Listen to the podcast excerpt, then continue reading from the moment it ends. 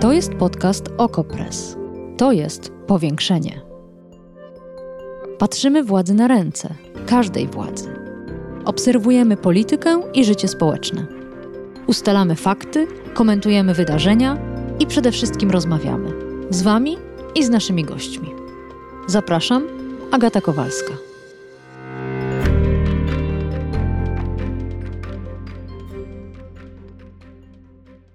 Ciekawostka. Gdyby szkoła chciała zorganizować lekcję o Nowym Ładzie i skorzystać z pomocy organizacji pozarządowej, to w szkole uczono by o przepisach sprzed 2 miesięcy, o tych nieaktualnych, bo Lex Czarnek nakazuje przedstawić kuratorowi dokładną treść zajęć 2 miesiące wcześniej. I oczywiście tej treści później już zmieniać nie wolno. Podobnie byłoby zresztą z lekcjami o samym Lex Czarnek. Też dotyczyłyby pierwotnego brzmienia przepisów.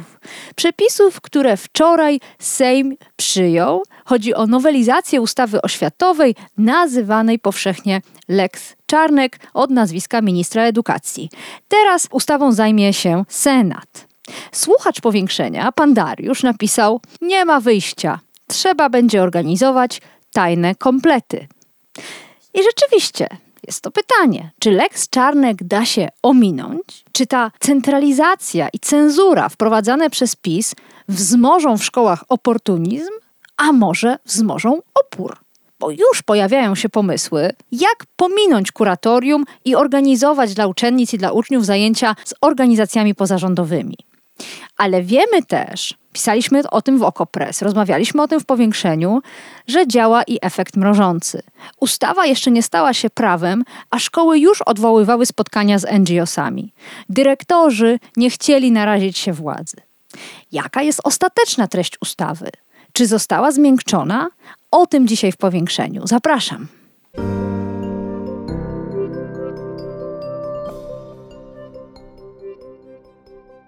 A gościem powiększenia jest Piotr Pacewicz, pilnie śledzący sytuację prawną i moralną w szkołach. W wolnych chwilach Piotr Pacewicz jest też redaktorem naczelnym OKO Press. Dzień dobry. Dzień dobry, witam wszystkich. To zacznijmy od tej sprawy, która wywołała największy oddźwięk, czyli obecności organizacji pozarządowych w szkołach. Jak ostatecznie wyglądają przepisy?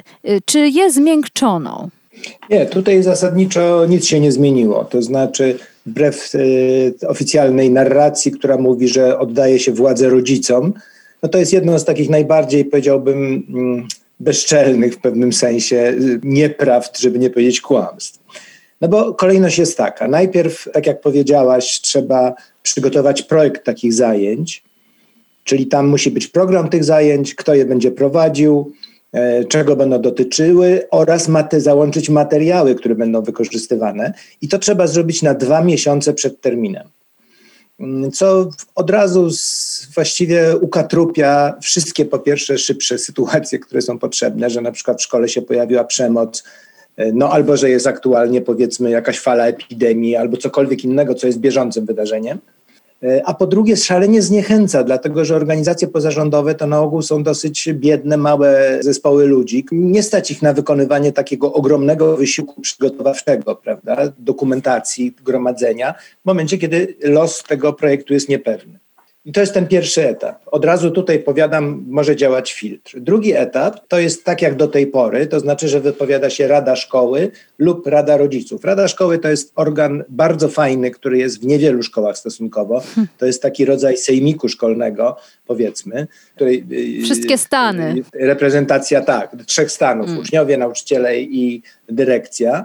Jak jest, to się wypowiada, jak nie ma, to się wypowiada Rada Rodziców. Rada Rodziców to jest jakby wyłoniona przez reprezentację tak zwanych trójek rodzicielskich z poszczególnych klas, reprezentacja rodziców. No ale w tym momencie pojawia się ten nowy czynnik, czyli czynnik opinii kuratorium, która jest niezbędnym warunkiem, musi być pozytywna, żeby projekt został dopuszczony. I tutaj nastąpiło pewne złagodzenie, to znaczy w tym sensie, że widząc, że to może być niewykonalne dla kuratorów, ministerstwo dało tutaj taki warunek, że jeżeli przez miesiąc kurator nie powie nie, to znaczy, że powiedział tak. Dlaczego miałoby być niewykonalne dla kuratorów? No dlatego, że może się okazać, że tych wniosków jest dużo, prawda? Kuratorów jest 16 i to jest bardzo taka, powiedziałbym, specyficzna politycznie i ideologicznie klientela. Oni byli wyłaniani, to mała dygresja, ale istotna, oni byli głównie wyłaniani przez ministerstwo na podstawie aktywności w rozmaitego rodzaju obchodach smoleńskich. To znaczy, jeżeli szkoła zrobiła porządne jakieś, w cudzysłowie, apele, prawda, czy inne formy upamiętnienia, jakiś spektakl teatralny i tak dalej, to znaczyło, że ten dyrektor tej szkoły, czy też jakiś wicedyrektor się nadaje na funkcję kuratora. To było takie kryterium, nazwijmy to, przez nich stosowane wewnątrz. Więc to jest takie towarzystwo wyraźnie skrzywione w kierunku ideologiczno-polityczno-prawicowym. No ale właśnie taki dyrektor, prawda, jeżeli szkół jest około 30 000, w tej chwili trochę mniej, bo już nie ma gimnazjum, więc powiedzmy 25 000, a kuratorów jest 16, no to sobie jak podzielimy, to się okazuje, że to jest ponad 1000 szkół na jedną osobę. Ale to już mamy jeden sposób na, zgodny z prawem, omijanie skutków Lex Czarnek, zasypanie kuratoriów pomysłami, scenariuszami takich zajęć. Tak, rzeczywiście taki pomysł istnieje. On ma taką pewnego rodzaju słabość, że to wymaga współdziałania różnych szkół, prawda? Ale owszem, w niektórych środowiskach to na pewno może zadziałać. Zresztą jedna szkoła może też zgłosić takich zajęć dużo, tylko jest ten jeden drobny problem, że przygotowanie takiego projektu to jest już duży wysiłek niestety. To nie jest tak, że wystarczy napisać o czym to będzie, tylko trzeba właśnie taki szczegółowy projekt dać. No i po tej opinii kuratora, to jest ten trzeci etap, jest ten czwarty etap, szalenie w tej chwili eksponowany przez ministra Czarnka, mianowicie, że to musi być każdorazowo zgoda każdego rodziców na udział jego dziecka. No i tak rzeczywiście jest zapisane. Trzeba powiedzieć, że tego do tej pory w ustawie oświatowej takiego zapisu nie było. To była powszechna praktyka. Natomiast teraz ten zapis doszedł.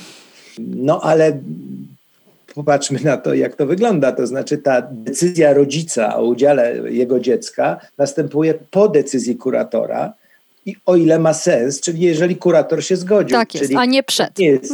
A nie przed, prawda? Czyli to nie rodzice decydują, tylko kurator decyduje. Ale jeden z podwładnych ministra Czarnka mówił, że jeśli wszyscy rodzice w szkole czy w klasie zgodzą się na takie zajęcia, to kurator automatycznie będzie wyrażał zgodę. A z tej procedury, którą ty wymieniłeś punkt po punkcie, wynika, że to jest niemożliwe. No właśnie, to jak nie to? No po prostu to jest, albo on nie wie, co jest mało prawdopodobne, bo taki projekt istniał, to był projekt prezydenta Dudy, żeby odbywało się coś w rodzaju takiego referendum z liberum veto, to znaczy jeżeli choć jeden głos był przeciw, to zajęcia nie działały, prawda? Znakomite. No, ale tego projektu już nie ma, więc to jest po prostu robienie publiczności w konia.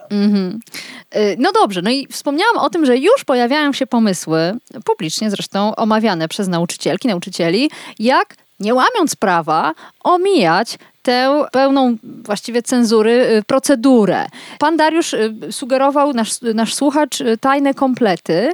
Po pierwsze, pamiętajmy o tym absurdzie, że te wszystkie ograniczenia dotyczą organizacji zwanych kiedyś pozarządowymi, a w tej chwili się raczej używa terminu społeczne, czyli fundacje, stowarzyszenia i tak dalej, a nie dotyczą firm. To ja mam przed sobą nawet ten przepis.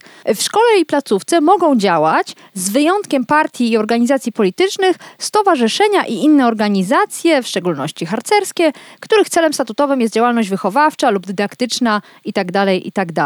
Co wynika z tego przepisu? Bo tutaj szukamy jakiegoś wytrychu. No, po pierwsze, organizacje harcerskie zostały wyłączone z tego ograniczenia. To znaczy one nie muszą mieć zgody. Co nawiasem mówiąc, to jest dobra raczej wiadomość, prawda? Bo organizacje harcerskie są różne, one są jakoś kontrolowane centralnie i tak dalej, ale to no przynajmniej jakaś aktywność, bo pamiętajmy o tym, że szkoła naprawdę, a zwłaszcza szkoły w mniejszych miejscowościach, szalenie potrzebują takiego wsparcia właśnie rozmaitego rodzaju zewnętrznych organizacji. Dlaczego? Z czego to wynika? Gdybyśmy próbowali uchwycić tę istotę rzeczy, dlaczego tak ważne dla szkoły jest, żeby zewnętrzni goście do niej byli zapraszani?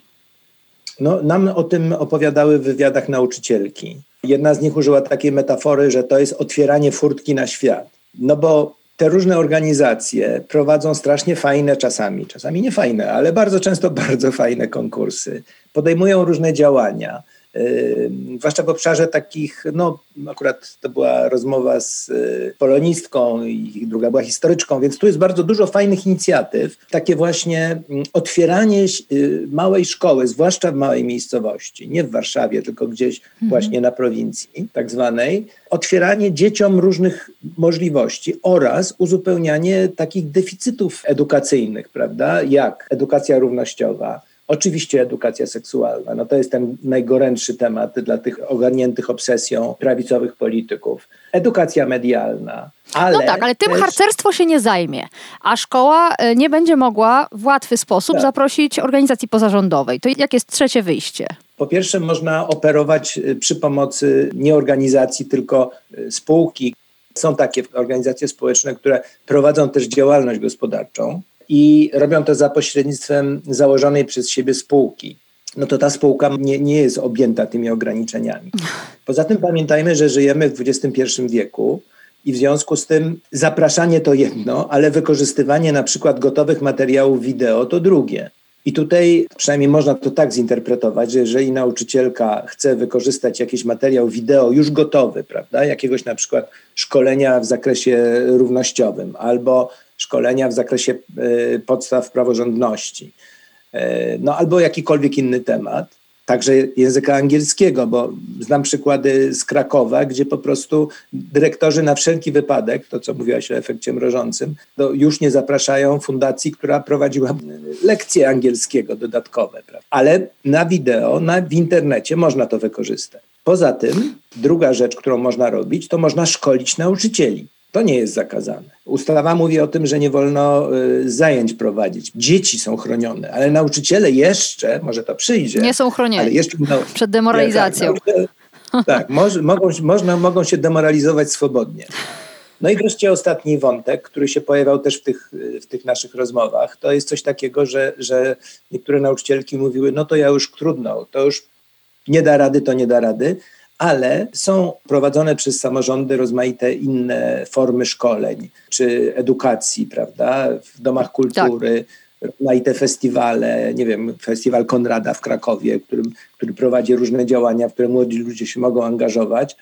I być może pani kurator Nowa, która jest no po prostu jakąś osobą no bardzo, bardzo, bardzo dziwną i skrajną, by się nie zgodziła na to, żeby powiedzmy szkoła zaprosiła organizatorów czy prowadzących ten festiwal, no bo ten Konrad, no niby polski pisarz, ale pisał po angielsku, cholera, co to w ogóle może ta podejrzana osoba, tak? No jak Mickiewicz jest podejrzany, no to co dopiero taki Konrad, ale przecież dzieciaki mogą wyjść na zewnątrz i mogą brać udział w tych działaniach i współorganizować, tak jak to robiły w Krakowie, ten festiwal dalej. To może tak jak nasz słuchacz powiedział, to może nie są komplety tajne, ale to jest wykorzystywanie całej takiej sieci działań społecznych, edukacyjnych, które nie dzieją się na terenie szkoły. No ale tutaj musimy przejść do drugiej, równie ważnej części tej nowelizacji ustawy oświatowej, która dotyczy dyrektorów szkół. Bo można znaleźć mnóstwo wytrychów i sposobów na to, by jednak dzieciaki miały dostęp do nowoczesnej edukacji, ale jest to tylko wtedy możliwe, gdy dyrektorzy szkół, nauczyciele, nauczycielki się nie boją. A ustawa zakłada również zmiany, jeśli chodzi o sytuację prawną dyrektorów szkół. Pierwotnie projekt zakładał przeważający głos kuratorium w konkursach na dyrektorów i łatwą ścieżkę odwołania dyrektora szkoły z pominięciem samorządu czy jednostki prowadzącej szkołę. Czy to utrzymano? Pierwsza rzecz, całkowicie się z pierwszej rzeczy wycofali, wychodząc prawdopodobnie z założenia, że niech się wybierają jak chcą, bylebyśmy ich mogli zwolnić, jak będą nie tacy jak trzeba. I to drugie zostało niestety całkowicie z kolei niezmienione, to znaczy jest to trzyetapowa, bardzo prosta formuła do wyrzucenia dyrektora w ciągu 2 tygodni. Mianowicie ona polega na tym, to znaczy troszkę dłużej, ale no bardzo w krótkim czasie. Mianowicie ona polega na tym, że kurator zgłasza jakieś zastrzeżenia, no, przeprowadza kontrolę, prawda? Załóżmy, pani Nowak dowiaduje się, że jakaś szkoła posłała dzieci na przedstawienie dziadów w Krakowie. No więc ogłasza kontrolę. przychodzi na tę kontrolę kuratoryjną i wydaje zalecenia pokontrolne. No na przykład takie, żeby te klasy nie szły na to przedstawienie albo cokolwiek, jakiekolwiek zalecenia. Jeżeli te zalecenia nie zostaną natychmiast zrealizowane, to w ciągu 2 tygodni dyrektor w czasie roku szkolnego może zostać po prostu wyrzucony z pracy.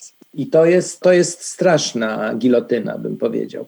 Oczywiście ona jest, pamiętajmy o tych liczbach, o których mówiliśmy, tak, że jeżeli na kuratora przypada ponad 1000, może 1500, może 1300, w zależności od regionu szkół, no to ta kontrola jest siłą rzeczy trudna, no to ten rewizor jak w carskiej Rosji to przyjedzie tylko tu i ówdzie, ale lęk, strach jest. I już w tej chwili niestety to jest taka bardzo przykra rzecz, że różne nauczycielki, i nauczyciele, którzy nam dawali wywiady, przysyłają takie sygnały, że no to nie jest takie dobrze widziane. Nawet przy bardzo rozsądnym dyrektorze, prawda? Bo jego rozumowanie jest takie, czy dyrektorce.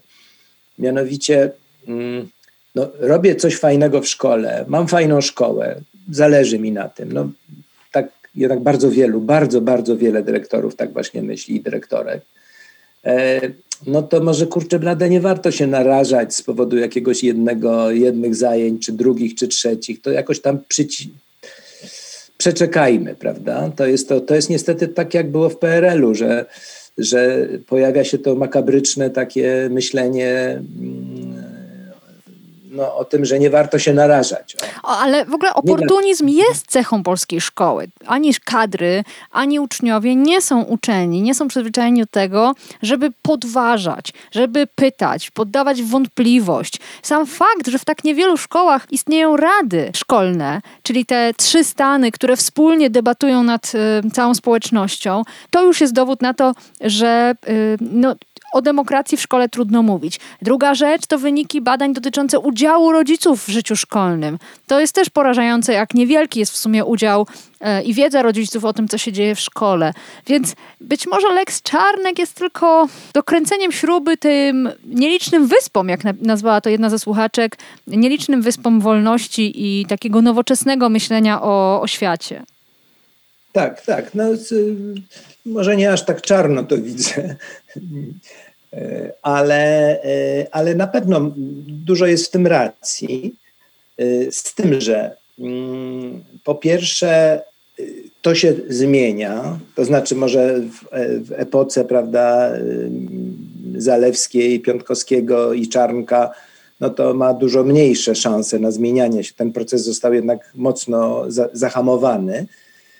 Ale przez poprzednich latach to się zmieniało. Mhm. I zmieniało się głównie za sprawą właśnie organizacji pozarządowych, bo to te organizacje organizowały na przykład, podam jako przykład, super akcję edukacyjną Młodzi Głosują, która polegała na tym, że w szkołach ponadpodstawowych, czyli kiedyś w gimnazjach, a teraz już nie, i liceach i technikach organizowano wybory, powiedzmy na tydzień przed dorosłymi wyborami, na identycznych zasadach. Była świetna lekcja edukacji obywatelskiej, a przy okazji też zwiększała się frekwencja w tych miejscach, gdzie wyborcza, bo dzieci mówiły rodzicom, że już oddały głos i że czekają, tak, aż rodzice zrobią to samo. Tak. No dobrze. Te wyniki były bardzo ciekawe, ale to inny wątek. Ja się cieszę, że mimo tego, że od dawna opisujesz dokonania kolejnych ministrów edukacji Prawa i Sprawiedliwości, to wciąż pozostaje w tobie optymizm,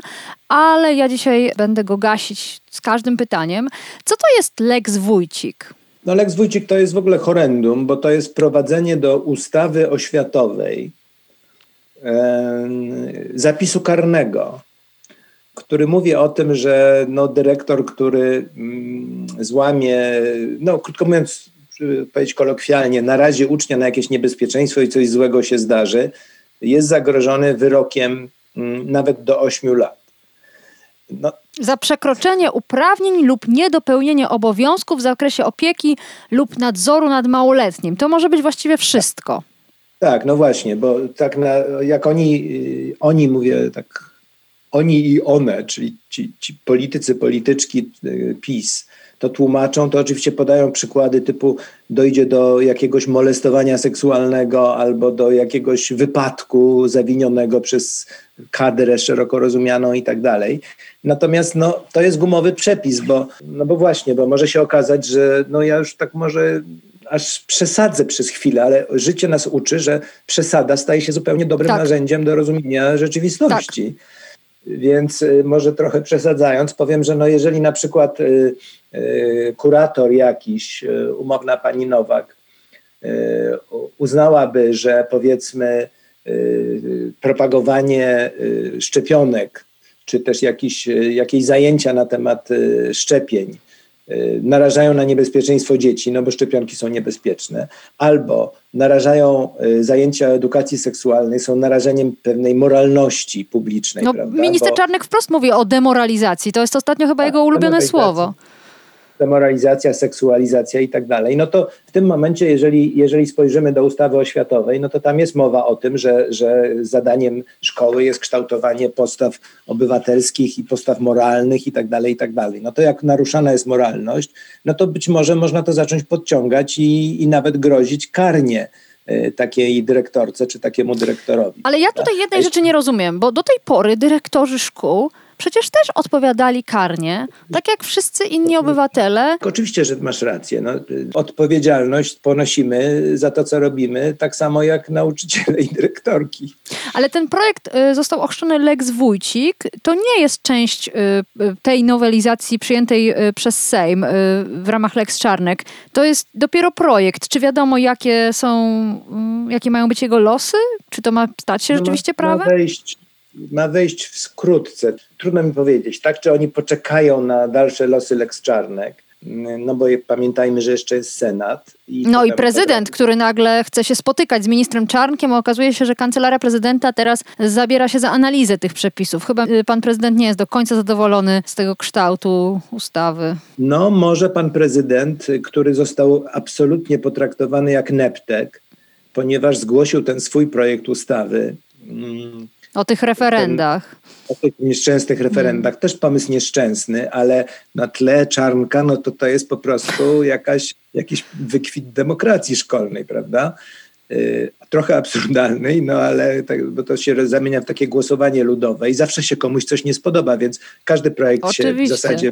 Ale rozumiem, że projekt prezydenta został kompletnie zignorowany przez ministerstwo. Po prostu do zamrażarki, bo prezydent był tak traktowany i jest tak traktowany przez PiS, jako taki właśnie trochę kłopotliwy czasem, a jak się okazało bardzo nawet potrafi, ale zwykle taki dosyć uniżony, prawda, partner w robieniu własnej polityki, więc w tym sensie, ponieważ był pomysł na to, że Czarnek to zrobi lepiej, czytaj bardziej radykalnie, to projekt prezydenta poszedł do szuflady, więc może prezydent się uniesie honorem i teraz jak szuka swojej własnej tożsamości i swojej pozycji politycznej i powie, że w takim razie on uważa, że nie kurator, tylko najpierw jednak rodzice muszą się wypowiedzieć, a jak się zgodzą, to można prowadzić organizację pozarządową. I to byłoby o tyle spójne z ich całą narracją, że oni cały czas naprawdę uporem godnym lepszej sprawy mówią, że to przecież nie chodzi o kontrolę kuratora, tylko żeby to rodzice decydowali. Taka była narracja PiS-u przecież przy likwidacji gimnazjów. Nie wiem, czy państwo jeszcze to pamiętają. I w efekcie właśnie, na wniosek rodziców gimnazja zostały zlikwidowane, żeby spełnić ich oczekiwania. I stąd ta narracja prezydenta może być trudna do odparcia dla PiS-u. Prezydent ostatnio zawetował Lex TVN, może i zawetuje Lex Czarnek, skoro jak analizowaliśmy również w OKO Press, rzeczywiście szuka swojej własnej drogi, ma być może swoje własne plany. Mówiłeś o tym między innymi w przedświątecznym odcinku Powiększenia. Może to będzie ten kolejny epizod wysuwania się na niepodległość, a może wcale nie, może prezydent tylko trochę pogrozi. Zobaczymy. Piotr Pacewicz, redaktor naczelny OKO Press. Jego teksty znajdą państwo oczywiście w naszym portalu. Śledzimy Lex Czarnek od samego początku. Skutki też będziemy śledzić. Dziękuję ci bardzo, Piotrze. Bardzo dziękuję. Powiększenie. Podcast OKO Press. Prowadzenie Agata Kowalska. Podcast znajdziesz na stronie OKO Press i w twojej ulubionej aplikacji do podcastów. Redakcja OKO Press działa od 2016 roku. Jesteśmy obywatelskim narzędziem kontroli władzy, obecnej i każdej następnej. OKO Press utrzymuje się z waszych darowizn. Wesprzyj nas, byśmy mogli działać dalej.